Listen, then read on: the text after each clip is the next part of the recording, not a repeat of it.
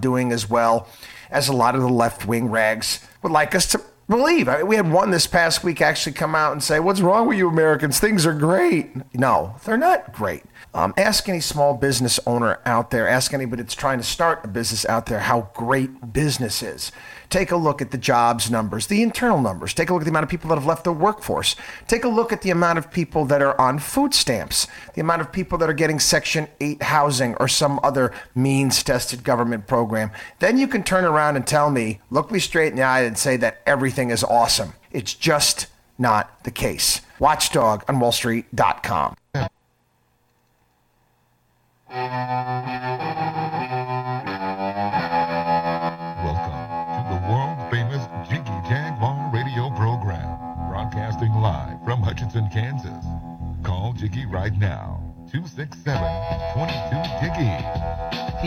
realizing Jiggy Jaguar is better than me. So I'm totally serious about that too. Presenting Jiggy Jaguar. Welcome back to our big broadcast, coast to coast and border to border on TuneIn, iTunes, Radio Loyalty, our good friends over there. 50 plus stations across the U.S. and Canada. It is the world famous Jiggy Jaguar radio program. Thanks for tuning in to the big broadcast from the KJAG Radio Studios in Hutchinson, Kansas, where live as live can get Monday through Friday, 2 to 5 Central, 3 to 6 Eastern. 12 to 3 Pacific and 1 to 4 Mountain Standard and 24/7 as I mentioned at jiggyjaguar.com.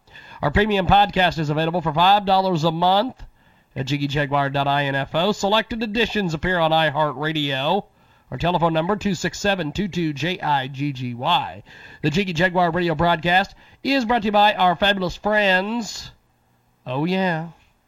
The team of diamonds.com. Build your business. Live debt free. Start your own home based business with It Works Global. They're going to show you how for a simple $99 they can change your life. It works! Signature product is the Ultimate Body Applicator, also known as that crazy wrap thing. A site specific wrap that can help you tighten, tone, firm in as little as 45 minutes.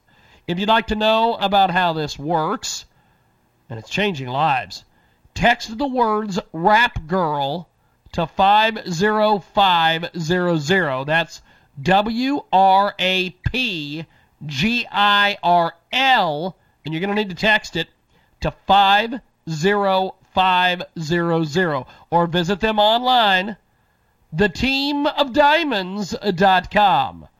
Check out theteamofdiamonds.com for free, no obligation information. We're going to spell it for you T H E T E A M O F D I A M O N D S. And tell them you heard about it here on Transmedia Worldwide. Let's get back into it with our guests that we had on the telephone, on Skype, in studio. Let's go back to it right now here on our big broadcast. We've got Frank Vernuccio on the telephone with us today, and uh, Frank has written an incredible piece uh, that we have posted on our website uh, at jiggyjaguar.com. It's about failing the future, and that's what the, our first topic today here on our program. Frank, tell us a little bit about this piece because it is fascinating, my friend. James, well, you have to look at the whole gamut of challenges facing the United States right now. And in yet in every area, whether we're talking about national defense, whether we're talking about the economy, whether we're talking about race relations, we've seen gigantic steps backwards in the past six years. And there has not been a lot of talk in the press on it, except on great shows like yours. You know, we have to look at what China is doing with its huge military might, building up faster and faster, the same with Russia. And yet the United States is degrading its armed forces and withdrawing from the world. We see in our economy, our gross domestic product continuing to drop. We've lost a couple of points again uh, this past year. Exports are down, imports are up. Manufacturing jobs continue to not exist in any substantial quantity compared to what they were just about eight years ago, or rather 15 years ago. And we see the entire gamut of issues facing the United States heading in one bad direction, downhill. Well, we've got Frank Vernuccio with us today. He joins us live here on our big broadcast. You can read that piece at our website, jiggyjaguar.com. 54 minutes after the hour, um, the end of the great American franchise. I remember back in the day, Frank, you had McDonald's, you had Burger King before they moved to Canada, you had uh, you had all sorts of different franchises locally here in Kansas. You had places like Taco Tico. Um, you had uh, a, a, a, a, company called Sub and Stuff, which eventually went by the wayside and was kind of replaced nationally by um, by Subway. We're seeing a lot of these great American franchises going away. Why is this happening, Frank? Well, we're looking at the future of these franchises being very gloomy for the simple reason that they're under attack. Uh, the Service Employees International Union continues to come up with one idea after the other that basically tosses these wonderful parts of the American business scene and the very vital part of the American business scene right out the window. Uh, we see, for example, that they want to increase minimum wage to $15 an hour sounds great, doesn't it? Everyone would like a good raise. Except for the fact that a lot of these franchises simply couldn't exist paying those salaries. But there's something even more that, that that's important. It's a concept called double employment or joint employment.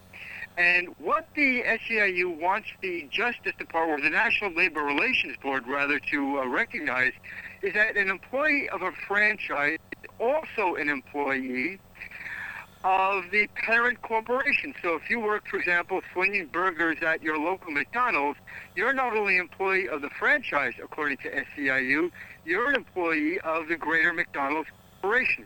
Why is that important? It exposes the corporation to all sorts of liability, and it means that that corporation doesn't have any reason to franchise. They would just own those stores outright.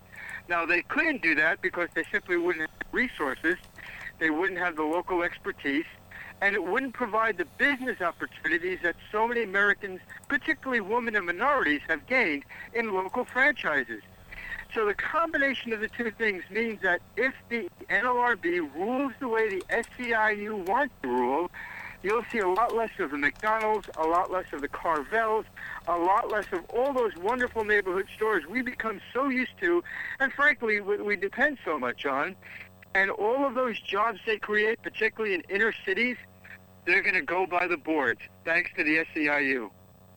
Now, uh, also another another problem that we have here, Frank, with the uh, with the end of the Great American franchise, such as McDonald's and some of these other places, is they're getting nailed from both sides. They're getting nailed from that that side of the coin, but they're also getting nailed from the fact that a lot of them are using GMO and some of these other things in their uh, in their ingredients, and and people are voting with their feet and not going to these places.